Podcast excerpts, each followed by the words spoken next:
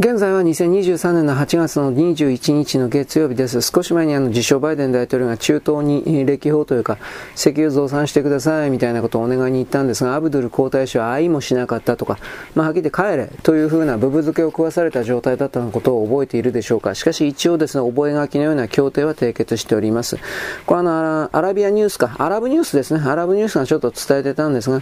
サウジアラビアのエネルギー投資とか通信とか保険の大臣というのはアメリカのカウンターパート18の協定を締結したと。ここの内容が大事です。あの、投資エネルギー、情報通信技術、宇宙、健康における共同協力のための新たな道を切り開くものだ。兵器が書いてありません。兵器だとか武器産業が書いてないのです。で、これらは有望なセクターの投資チャンスを模索するサウジビジョン2030改造計画と一致している。つまりあの、サウジは、投資、エネルギー、情報通信技術、宇宙健康にはお金を投じたいと思っているが、兵器産業、軍事産業には投じたいと思ってないということです。で、自称バイデンが王国訪問地をやってきた13の協定というものは、投資省、ジュバイル・ヤンブの王立委員会とかいろいろ、まあ多数の民間企業と締結されたということ。で、それでですね、あの、米国にある様々な企業に優遇措置というか、便宜を図る的な約束が、うん、行われたわけですが、繰り返しますけど、アメリカ製の武器の購入には乗り気でないと明確に言い切ってるわけです。そうすると今度はアメリカ議会というのは、アメリカのメンツを守るためにですね、軍事費の予算案にサウジアラビアへの武器販売を制限するという条項を、この18の協定と13の協定が発表された次の日ぐらいに慌てて追加しました。つまり建前上ですね、アメリカ製の武器をサウジアラビアに買ってもらえないのではなく、アメリカがサウジアラビアに売らないのだという体裁を作ったわけです。で、自称バイデン政権というのはずっとですね、燃料不足、アメリカで続いておりますから、戦略石油、つまりあの、戦争のための備蓄の石油を今大量に放出してます。これまだ最後まで使ってないけど、使い続ければどうなるか当たり前なんですが、石油備蓄がゼロになる可能性が高いです。そうなるとアメリカ国内の産業と経済の大部分が止まります。どうするんですかねだからこれをですね、あの、ロシアとの戦争、ウクライナ、ロシアの戦争をネオコンにやらせてるだろう、お前ら。これやめさせろ。というふうな、米国の中の国内産業からの圧力がものすごくかかってるんですが、これも報道されておりません。で、去年の7月ですね、22年の7月、アメリカの石油生産の中心地といってやっぱテキサスですけど、ここで電力が足りなくなった石油環境を全部抑えていたから、電力磁力、うん、需給の逼迫が起きて、電力不足ですね。で、節電要請が大々的に実施されたわけです。で、現地に拠点を置いているような、まあ、トヨタとかもありますけどね、パナソニックもありますけどね、本社がね、企業の工場の運営とか生産にも大きな影響を及んだんです、応募したんですが、序の口です、こんなもんは。で、あの、自称バイデンになってからですね、いわゆるあの、会計年度末に対外支払い、外国に対する支払い、国債の利払いとか貿易上の支払いを行えずに不当たりを起こすという状況を、これ何度も直面しています。その度ごとに借金繰り返すとか何かやってるけどね、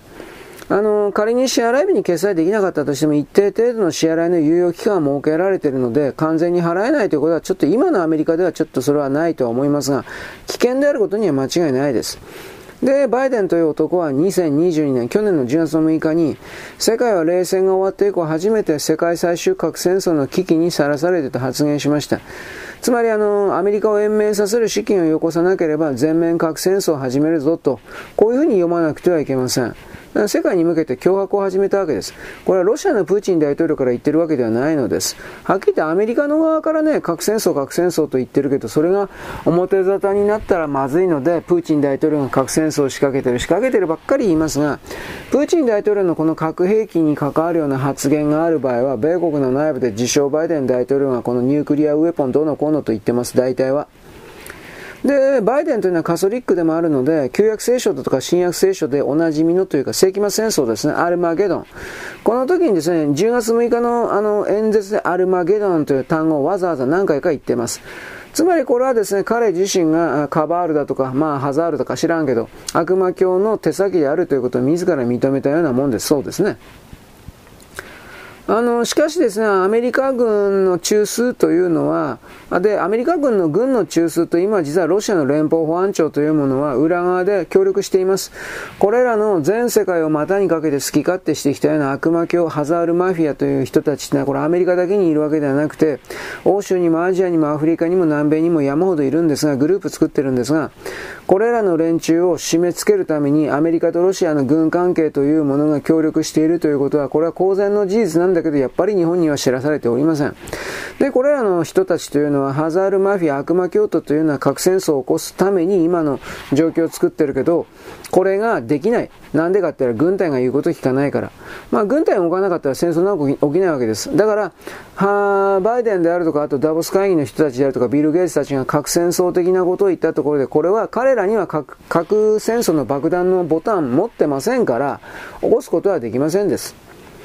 で、米国の市場関係者たちというのも基本的にはこのアメリカ経済が危機的な状態にあることもとっくに分かっております。で、国際的孤立も実は加速しています。これも知らされてないですね。えー、例えばですけど、去年の10月の5日です。OPEC、石油輸出国機構なんですが、あと OPEC プラスですね。これはロシアが入っております。OPEC に、えー、ロシアとかいろんな有力産油国が合体している組織ですが、アメリカは猛反対していたんだけれど、しかし11月から日量200万バーレルの減産を実地する。つまり石油の生産を少なくすると言いました。で、ロシアというのはですね、本当のこと言えばこの時点で OPEC プラスで決められている原油生産量の下、加減を下回っている状態で本当は増産したいんですよ。お金儲けしたいから。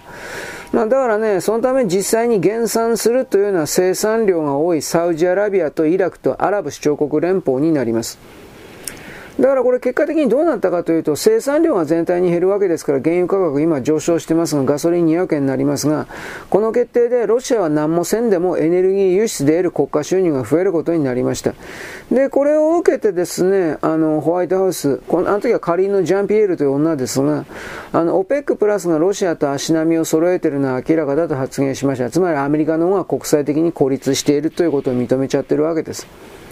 まあ、それでなくたってですね、今世界の多くの国というのが欧米の中央銀行が発行しているドルとかユーロの支払いを拒絶しています。そんな紙切れはいらないからゴールドだとか現物くれと言ってます。で、これが原因でですね、欧米諸国というのは石油とか天然ガスを供給してもらえない。だいぶ削られている。エネルギーの不足が日に日にエスカレートしている状況。工場がですね、止まっている。燃料代が上がっているという状況。ドイツなんかの経済は破壊されています。それらの根幹的なね、あの、情報がね、日本語では入ってきてないんですよね。いや、弱ったなと思うけど。アメリカにおいてはガソリンの需要が激減したんだけど、にもかかわらず、ガソリンの在庫データが470万バレルも減少しています。これ去年の9月の時点です。これ2014年の11月以来の最低水準まで落ち込んで、これさらにまだ下がってるはずです。これ値段が、値段が上がったというのと燃料節約というふうなことでアメリカ人がガソリンガバガバ入れなくしたんだけどこんな風に減ってる。つまりこれ普通なら需要が減ったら在庫に余裕出るはずなんですが、今のアメリカは海外から燃料補給できないんで在庫が減る一方だということ。で、その対策でアメリカ政府は国内の石油のね、戦略備蓄、これ戦争の備蓄から数千万バレル放出するということなんですが、こんなペースで使い続ければどうなるかというと、石油備蓄がゼロになってアメリカ経済が崩壊して、なおかつ戦争もできなくなる国になります。中国、ロシアはこれをずっと見ているということですね。アメリカは特に二流の、オバマの時代で二流の国家になりましたが、今のバイデン政権というのは二流の国家の上に指導者が三流だとか五流の連中が集まっています。字選んでいいのに二流国家から三流、四流、五流と見事に自分から落ちていっています。自分さえ儲かればそれでいいという人たちがアメリカの国の舵を勝手にハイジャックしている。それをロシアや中国は淡々とニヤニヤとしながら見ていて次は自分たちだと思っているんだが、彼らの経済はアメリカのマネーによって結局のところ支えられていたという現実事実があって彼らはそれも分かっているからドル支配からの脱却とかっていろいろやってっけどゴールの現物とかを山ほどこれね揃えてドルの決済から抜けるんだとやっているけれどもうん、まあ少なくともそのドルと裏打ちされている人民元がね私はその本当に成り代わることできますかね？みたいな。疑問の目で見ていたら、1週間ほど前にインドのルピーが、えー、ペトロルピー体制ですか？少なくともアラブとの石油取引にはルピーを使うというふうに決まっちゃったでしょう。インドが表に出るこんな動きが表のメディアに出てくるということは、世界の本当の支配層たちは、今までの儲け先は中国だったけど、次は明確にインドだと決定して動き出した。私にはそのように判定できるわけです。世界の形はさらに予測もできない、親中派の方々も予測できないような形で壊れていく、壊れながら変われればいいけどなと、そういうことを私は言います。よろしく、ごきげんよう。